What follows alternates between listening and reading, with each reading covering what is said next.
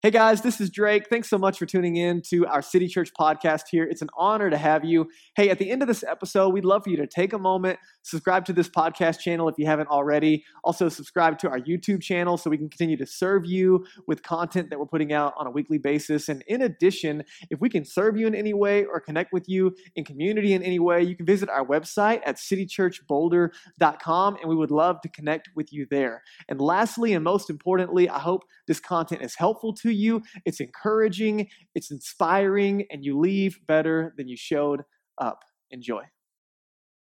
I'm just honored to be here with you guys and being able to share the Word of God with you.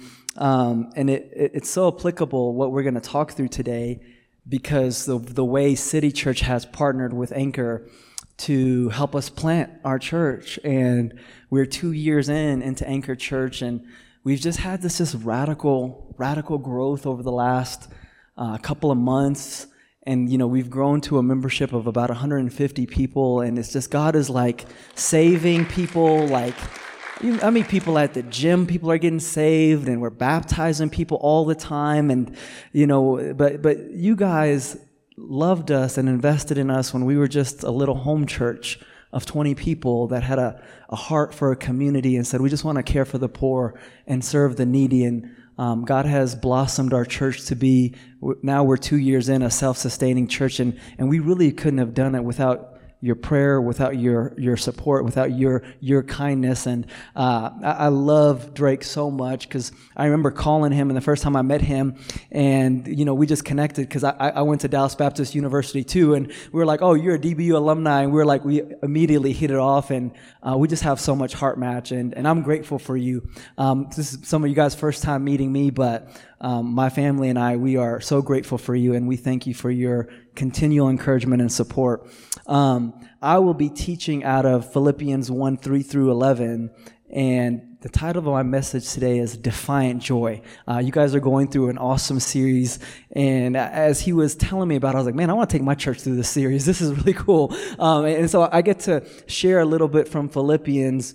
And, and, you know, I was here. I want to ask you guys this real quick question last week I came and I ran the Bolder Boulder. How many guys do the Bolder Boulder? Is that is that a good thing? Do you guys enjoy that as local Boulder people when like 50,000 people show up and run in your neighborhood? Is that cool or are you guys like, "No, I wish they would go somewhere else?" You love it. Okay, okay. Some of us, was, my wife and I ran it for the first. It was her first time. I ran it like ten years ago, and it was it was something good. But I was like thinking to myself, I wonder how people in Boulder feel when they come into their neighborhood and people just run all over. But okay, uh, I digress. Let's go to Philippians chapter one, and we're gonna. I'm just gonna read three through eleven, and we'll pray. Um, and and this is the word uh, from Paul, verse three. He says, "I thank my God."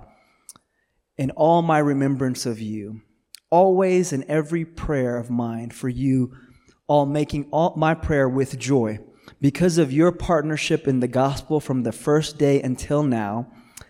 And I am sure of this, that he who began a good work in you will bring it to completion at the day of Jesus Christ. It is right for me to feel this way about you all, because I hold you in my heart, for you are all partakers with me of grace, both in my imprisonment and in my def- in the defense and the confirmation of the gospel. For God is my witness, how I yearn for you all with the affection of Christ Jesus. And it is my prayer that your love may abound more and more with knowledge and all discernment, so that you may approve what is excellent. And so be pure and blameless for the day of Christ filled with the fruit of righteousness that comes through Jesus Christ to the glory and praise of God. Lord Jesus, we thank you this morning for your grace, for your goodness, for your mercy. Thank you for your word, your authoritative, powerful scripture. Holy Spirit, I pray that you move through this room as a spirit of many waters and just encourage, uplift, challenge us, God, as we study your scripture as we investigate the joy that you have embedded in every word, laced throughout your scripture, would you so challenge us and encourage us in this? In Jesus' name we pray. Amen. Amen. Um, our, our culture has told us to really pursue happiness. One of the beauties of this series that you guys get to go through, uh, the summer joy ride, and thinking about defiant joy is that really it gets us to a biblical principle of what God wants for us, which is much deeper and better than just happiness. You know, happiness is so fleeting, it disappears so quickly. It's like chasing the wind. As soon as you grab a hold of it, you think you have it, it's gone, right? Like happiness is always there for a moment and then it disappears. And our culture constantly tells us just pursue what makes you happy. Pursue what makes you happy. It's in contrast to what scripture says, and even it's in contrast to what we as the Christian community have, have called um, easy joy where, where we're supposed to be joyful and it's supposed to come the easy way, where, where it's supposed to be natural, that life is supposed to be easy for us. And, and we're supposed to have joy, but it, it doesn't come through hard work. And, and so you see on social media that hashtag blessed, right? Like, like I got a new car, hashtag blessed, right? Like I'm on vacation with my family, hashtag blessed, right? We're always happy when we're doing what we love and, and we're sad when, when we're at work and when we're not on vacation and, and when people are not running through our neighborhood, right? Like that, that's it. But, but that hashtag blessed, it, it's so out of context. It's so out of context of what Paul would have written, of what Jesus would have experienced. If it was Paul on social media right now, he would have been like, man, lost everything for Jesus, hashtag blessed. You know what I'm saying? Like got kicked out of my friendship group, hashtag blessed, right? Was beaten and persecuted for sharing my faith in public, hashtag blessed. But when that stuff happens to us, we're like, God, where are you? where are you in the midst of my suffering? And Jesus tells us, man, be joyful through affliction. So how do we live with a defiant joy? Paul talks about a deep joy that is apart from external circumstances. Defiant joy is joy in the Lord. It is joy in His kingdom. It's joy in His work. It's joy outside of earthly circumstances where we get to defy what we experience and get to live in the joy of the Lord. But our culture is constantly pushing us towards happiness. It's in the Constitution, right? In the Declaration of Independence. We're supposed to pursue happiness at all costs. It's our right to be happy. I think Jesus would disagree with us. I think there's something God wants to develop in us through the power of the Holy Spirit because joy is a fruit of the spirit which means it grows in you and has nothing to do with what happens on the outside. It happen it, it's all the matter of what's going on on the inside. And so as we look through this passage in Philippians 1 3 through 11, we get a glimpse of why Paul had defiant joy. Paul, in the midst of his circumstances, while he's in prison, while he's writing his letter, says, I can have defiant joy. And the number one reason is, is because of their partnership with him. It says, I'm thankful for you always in every prayer of mine for you, making all my prayers with joy because of your partnership in the gospel from the first day until now. He says, I have this joy.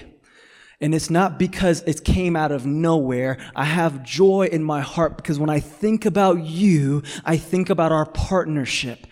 I think about our friendship. You know, the book of Philippians is written with the language of friendship. And, and you hear it all throughout. He says, How I yearn to be with you. It's right for me to feel this way about you because there is a language of friendship and partnership and community. And he says, Man, I have joy. I get to pull from your life. Like, guys, church is so much more than coming to a service and hearing a guy talk. Like, it's so much more than a transactional experience. It's you and I sitting at a table and sharing our lives. Like, I love to share the word of God. I love to preach. I love to come in here and worship any church I go to. But what gives me great joy? Last week, there was a girl that I've known for the last five years, and I got to see her graduate from high school with honors, and I'm in the stands, and I'm celebrating, and I'm clapping as if she was my own daughter, because that brings me joy because of our partnership, our friendship. I'm doing life with them when you do life with people, you get to pull from. You guys ever had a friend that was like really funny? Like they're just like they made you laugh, and when you were with them, you laughed more than usual. And like sometimes you there was this synergy where where you laugh and they laugh, and you just couldn't stop laughing. Like friends in high school, college, I've had friends like that where I could just pull from them. Like, so when I'm down, I could just call them and they would encourage me and I could pull from them. And so here's Paul sitting in prison writing this letter, and he's remembering the people that, that he planted a church with, that, that he invested his life with time and space. And he says, Man, I'm just so joyful when I think of you, because even though I'm in prison and I'm writing you this letter and my circumstances suck, I see you're flourishing. And I take joy in that. Because when you win, I win. And I take joy in that because we have a partnership, a friendship, of community where you share time and space. We live in a time right now where it's one of the, you know, with all the social media, with all the people, we, we still experience tremendous loneliness. We, we experience tremendous loneliness and depression and anxiety. And as connected as we are with everyone, we still feel very alone. There's nothing that can make up for time and space investment. Listen to me, church. There's going to be a time when you need to pull from the people you've invested in and there's a, a, a, sacrificial investment of time and space in community and, and church as you do life together. Guys, you can get the best preaching online. You can get the best worship online. There are people out there that are professionals at this. What makes the body, the church, Christ is the relationships you share with one another.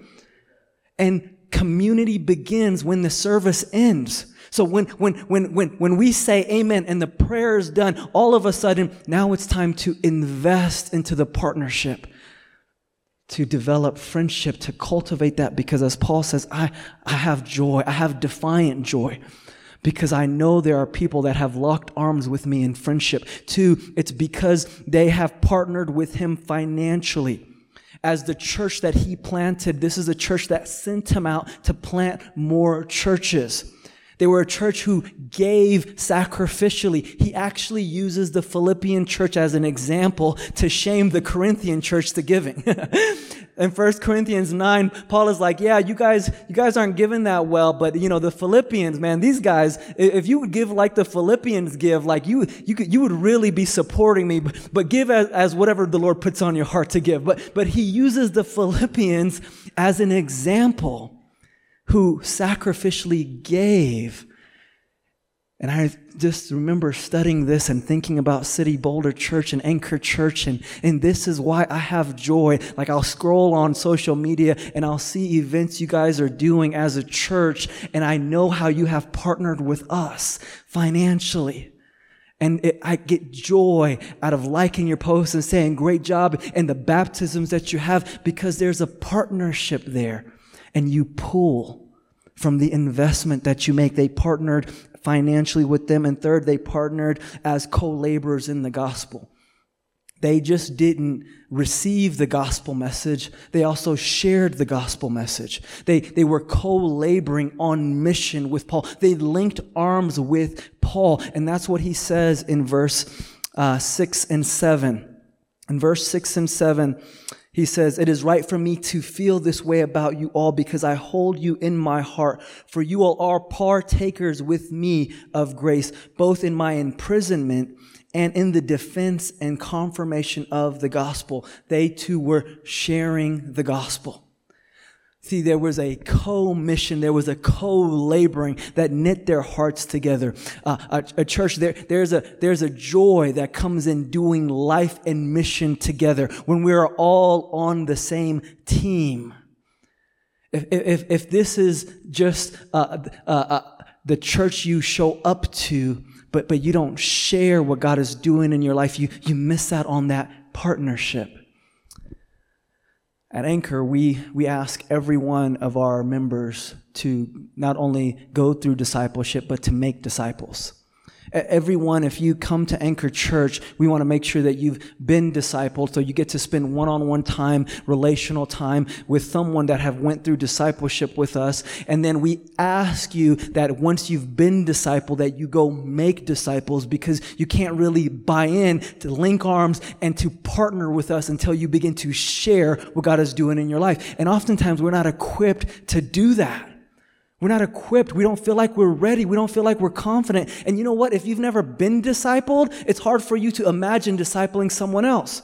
And so we, we try to make that process super easy because we want disciples making disciples so you can partner with what God is doing in the furthering of the gospel. In partnership, because you get to pull from joy. Because when you share what God is doing, and you see someone that you've led to Christ or someone in the church that's led them to Christ and, and they're getting baptized, you get to have joy in that. It's defined outside of your circumstances. You guys still with me? So Paul has defined joy. Why? Because of their partnership with him. They partnered in many ways, but they shared their life with him. Number two, it was God's work, not his. Paul had defiant joy because the work that was happening in the Philippians was not his work, it was God's work. And I love this passage, and we, we may camp here for a little while. Verse 6, he says, And I am sure of this, that he who began a good work in you will bring it to completion at the day of Jesus Christ. Like, like, I am confident that this is God at work in your life. It's not me. And so he had joy from a distance seeing what God has started. So, so when Paul showed up to the Philippian community, he, it was God that was already at work in their hearts. We have this uh, core value at Anchor called divine anticipation. Divine anticipation really just means that God is already at work. He's already at work in the neighborhood. He's already at work in people at Starbucks. He's already at work at people at the gym. And, and our job with divine anticipation is to partner with God in His work. Like God is at work and all we do is we come alongside God to partner with Him. And so there's an opportunity that shows up to say, Hey, man, what, what, what's God doing in your life? Last week I was working out at the gym and uh, the Vasa in Denver is packed, always packed. It's like they just, it's just too many people in there all the time. And so me and my buddy were working out and one of the guys says, Hey, do you want to share these, these weights with me? It was like we are trying to do this chest workout and we were waiting and we were like, Yeah, sure, we'll, we'll do that. Um, and before you know it, this guy had a, like, like covering on his arm, and it looked like he had just gotten a fresh tattoo. And so we're starting conversation with him as we're working out. We're like, "Oh, you got some new ink? Like, is that a fresh tattoo?" And he's like, "No, actually, I was just in a motorcycle accident, and um, I, you know, I got out alive. Thank God for that." And we're like, "Oh man, you know," as as the conversation continued, all of a sudden he's talking about i'm like well how did the accident happen like man god spared your life and and i always wear like my christian t-shirts and like sweaters so people know I'm a pastor. I'm going to talk to you about Jesus at some point. So it's like, okay. And, and so as we're having this conversation, he, he tells us, hey, I, I wasn't in my right mind. It was a late night. I was, I was depressed and I tried to hit a gear that I wasn't supposed to hit. And, um, and, and he said, I've been talking to God a lot. And that was the cue for me. I was like, oh, okay, you said God, that means it's a go. you about to hear about Jesus, bro. So I'm like, hey, man, you, you go to church anywhere? and all of a sudden the conversation starts. I'm like, man, I would love to hear your story. I'd love to share my testimony with you. Let me tell you about what Jesus has done in my life. Like, like this God really just spared you, right? Like God is already at work. And we just partner with God in that.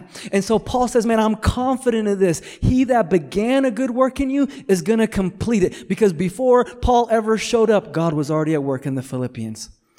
He has already been preparing their hearts to receive. And so they receive Jesus to be their personal Lord and Savior. And then God takes them through the process of sanctification, God working in them. Um, in Philippians chapter 2 verse 13 paul will later say this. He says um, for it is god who works in you both to will and to work for his good pleasure. I mean that is a comforting thought. That is a joyful thought. Like it is god at work in us both to will. Like the even desire. Like you woke up and you said man i want to come to church this morning. That was god working in you like that thought just didn't happen. Like the desire to say, man, I want to read my Bible. That is the Holy Spirit of God working in you. And so Paul from a distance can have confidence because it was not Paul who started the work in the Philippian church. It was God. It was God who began the sanctification process. You see, God is working in us. It is God work in us. That's the process of sanctification and God working through us, which creates gospel proclamation. So some of us may not have a lot of joy because of where we want to be with God. You're like, man, I, I, I, I keep falling short. I keep falling short in areas of my life where I know I need to be better and I keep making mistakes where I know I need to be better. And it's, it's hard to have joy when you just don't measure up to the standard. But the work of God in you is slow. It's gradual. In Galatians chapter 6, Paul talks about the work of God and he calls it the fruit of the Spirit. He says that the growth that happens in us is fruit. It's, it's jo- love, joy, peace, patience, goodness, kindness, gentleness, faithfulness, and self-control, the fruit of the Spirit. That is the work of God in you. That's the process of sanctification. But he gives us a clue of what that work looks like. And he says, because he calls it fruit. And if you've ever planted fruit anywhere, if you've ever planted vegetables, you know you plant something and then you watch.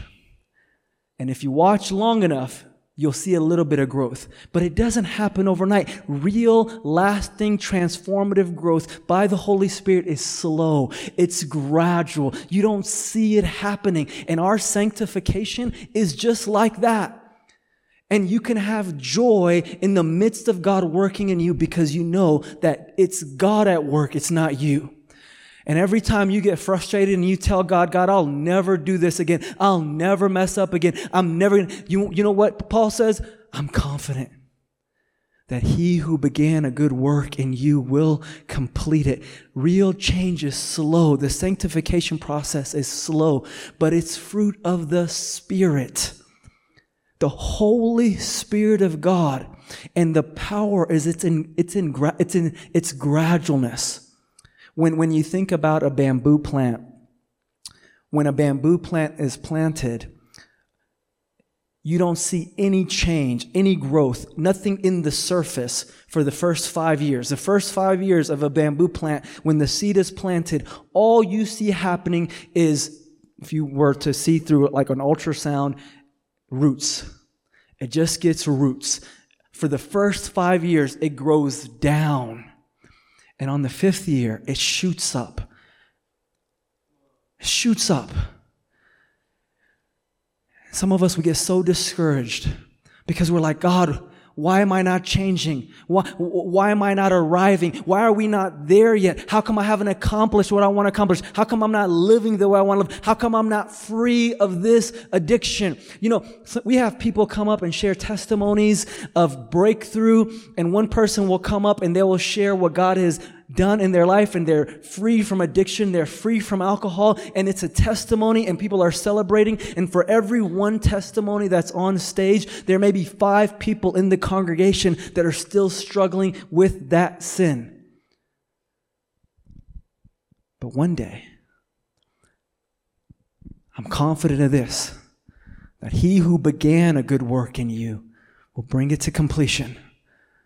Because as the roots go down, regardless of what the outside circumstances say, I can have defiant joy in the Lord. That God is at work in me because one day you're going to get that breakthrough because it's not just the fruit it's the fruit of the Spirit. It's the greatest powerful change agent this side of eternity. You will get that breakthrough. You will overcome. You will, it will accomplish what God intends to accomplish because the fruit of the Spirit will do what He wants to do. The Holy Spirit will do what He wants to do.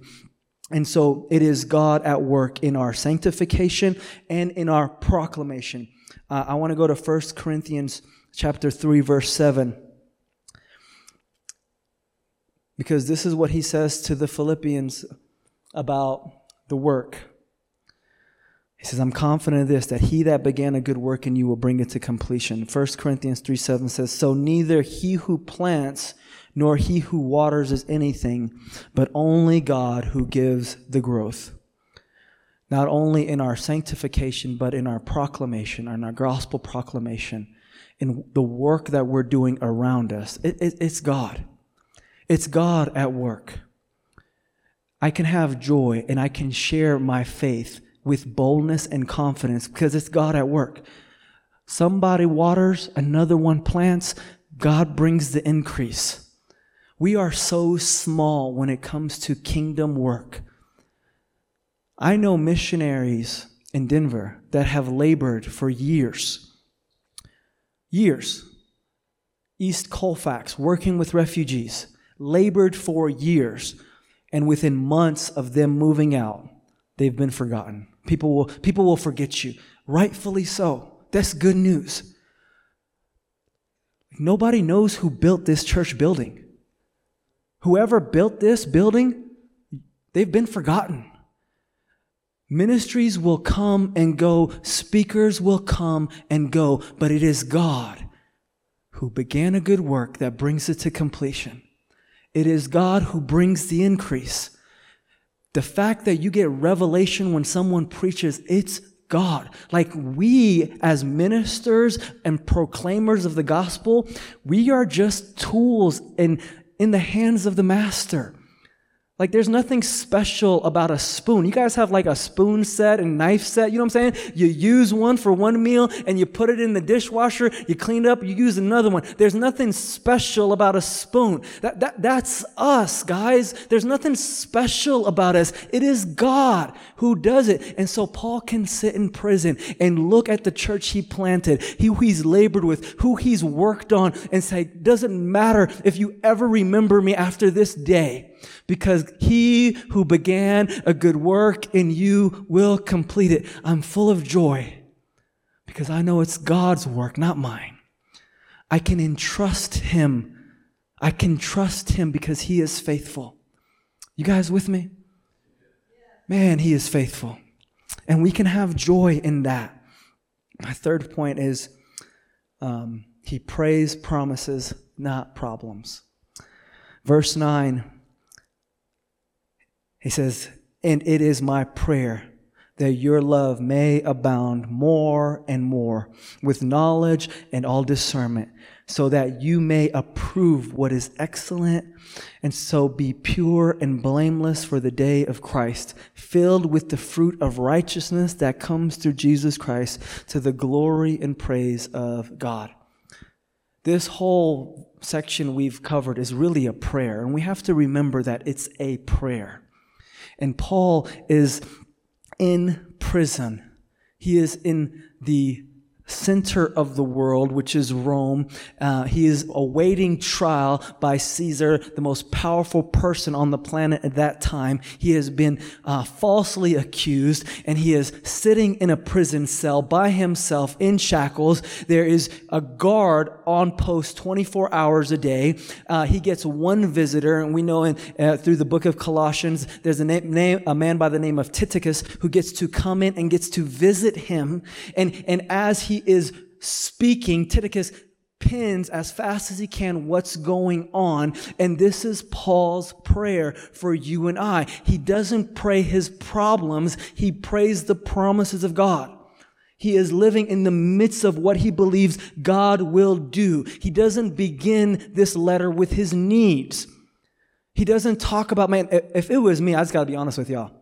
If I was like wrongfully accused and in prison and I'm writing you a letter, I'm gonna say, yo, come petition for me. you know what I'm saying?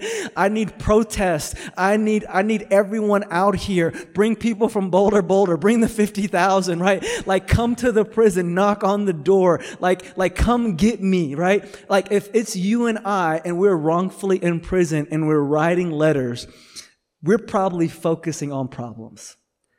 But Paul, man, he is beyond that. He's living in, in a place where he just is, his eyes are fixated on him. And that's all he sees. And he's living in the midst of the promises of God. And he prays, man. David Crump says this about this prayer Paul asked nothing in moderation for the people of Philippi. He says, Man, I, I, want you to just abound in all the promises of God. I, I want God to just do this work in you. And over the next four chapters, you will read about God doing this work and these promises. And he says, Man, I, I want you to just know it. You see, when we go into prayer, and we start to pray, how we pray, what we pray for tells us a lot about us. It tells us a lot about where our hearts and our minds are at. And Paul is saying in this prayer, as I start this letter, eventually at the end of the Philippians uh, book, he talks about the needs and he, he shares that stuff. But as he begins, he's really focused on promises. Like, what has God promised? And let's focus on that. Prayer is an application of the promises. When you pray, you begin to apply the very promises you're believing for. There's a knowing. Paul says in that verse, and I know. With knowledge and discernment, there is a deeper knowing to the very person of God. And when we pray and we get to look at his face, we get to know him. And he can have defiant joy in the midst of all this because there is a knowing. You know, some things we just believe, other things we know. And we don't know until we experience it. There's an experiential knowledge. The Hebrew word for that is yada, to know, right? Like there are some of us who know you shouldn't touch a stove. We believe you shouldn't touch a stove, right? Like they say, don't touch a hot stove. It's going to burn you. And there are some of us who know because we've touched a hot stove. The difference is some of us have experiential knowledge, personal experiential knowledge. When your parents told you, don't touch that hot stove and you did it. There's a knowing. How much of our belief is something that we've heard and how much of it is yada? Something that we've personally experienced and know. And so here's Paul in prison, and he is praying the promises of God, not the problems, because he knows. He has experienced, he has lived in it, and he wants the Philippians to live, to know the very promises of God. There is a reality beyond our circumstances, and you can fixate your life on the reality of who God is and what He said and work vertically, or you can orientate your life around your problems, right? And then prayer becomes about problem solving. It becomes a guide to how do I fix my problems. You know, the problem with praying like that is that as soon as one problem is fixed, another one comes. Like we never win when we just pray through our problems because there's always more problems. But when you live in the promises of God, you can live with a defiant joy that says, regardless of what I'm facing on the outside, I know the promises that God has spoken to me. I love what this verse says here, 2 Corinthians 1:20. It says, For all the promises of God are yes and in him. For all the promises of God find their yes in him. That is why it is through him that we utter our amen to God for his glory. And it is God who establishes us with you in Christ and has anointed us and who has also put his seal on us and given us his spirit as our heart's guarantee. All the promises of God are yes and amen as we find ourselves in him. Where have you orientated your life? Defiant joy, regardless of what you're going through. Where does Paul get the boldness, the confidence to pray? To pray this kind of prayer in prison as his knees are on cold concrete. Where does he get that from? Because he knows in Acts chapter 16, him and Silas were going to a prayer meeting and they deliver a girl who was in bondage and they get wrongfully accused and they get beaten and they get thrown into prison, right? And here they are in this experience and in Acts chapter 16, verse 25, it says that about midnight, Paul and Silas were praying and singing hymns to God, and that the prisoners were listening to them. And suddenly there was a great earthquake, so that the foundation of the prison were shaken, and immediately all the doors were open, and everyone's bounds were unfastened. Paul says, I've been here before. I know how this ends. It's going to end in my favor and I have the audacity to sing psalms and hymns and to pray in the reality of God's promises because I know, I just don't believe God will show up. I know God will show up and He will work in my favor. I can have defiant joy because my praise is a problem for my problem. When I begin to sing and I orientate my life in what God has said, the things around me will eventually get in line with the one who is above me. I can live in defiant joy because God is always at work. God is always at work doing what only He can do. I can live with defiant joy because there are people that God has put into my life to partner with me that I can pull from. Church, we can live with defiant joy every day of our life, regardless of if it's a good day, a bad day, whether you're on vacation or whether you're at work, whether all hell has broken loose in your life and nothing is going right, you can live with defiant joy as our hearts are fixated on Him. And today, as we respond and as we worship, this will be an opportunity for you. I don't know what you're going through. I don't know with what you're dealing with, but He does. He does. And you can walk out of here with tremendous joy you can walk out of here with weight lifted off your shoulder, with peace as you apply the promises of God through prayer. In Philippians 2, it says, if you're anxious, pray. If you're anxious about anything, he says, pray and apply the promise. And when you pray, the peace of God that surpasses all understanding will fill your hearts and minds with Christ Jesus when you orientate your life vertically. God would just do it. He would do it. And so I'm going to just pray for you. Um, and I'm honored to be able to share the word with you all this morning. Earlier, I talked about discipleship. And if that's something that you've never been through, um, I, I brought some books with me. It's called Marks of Discipleship. This is what we go through at Anchor if you've never been discipled, if you've, if you've never walked with somebody through discipleship, I talked to Pastor Drake. He said, man, bring the books. This is something we put everyone through. Um, they're out there in the back. And, and I just want it to be a blessing to you. Uh, I, I, we don't make any profit off these books. We, we sell them for $15 because we want to give them away to people that can't afford it. Um, we, I go do a lot of youth conferences, youth camps over the summer, and we get a lot of kids that are under underprivileged. And so we just give books away. And so if you want one of these books, um, I'll be back there. We give them out for $15. If you can't afford it, just come grab one because it's not about the money for us. It's about seeing disciples make disciples. And um, I love you. I'm thankful for you. And there is joy for you today. So don't leave here carrying stuff you don't need to carry because God's at work. And He knew that you were going to be here in this moment that you were going to hear this message and you were going to have an opportunity to pray into joy. Let me just pray for you. Lord Jesus, I so thank you for what you're doing at City Church Boulder. God, you're at work. There are people here that love you, that have committed their lives to you, that have went all in for you. And Jesus, would you fill their hearts and minds with just tremendous joy this morning? May they leave here with such peace. May their countenance be different. May they look different, Lord. We pray against depression and anxiety and fear. Thank you, Jesus.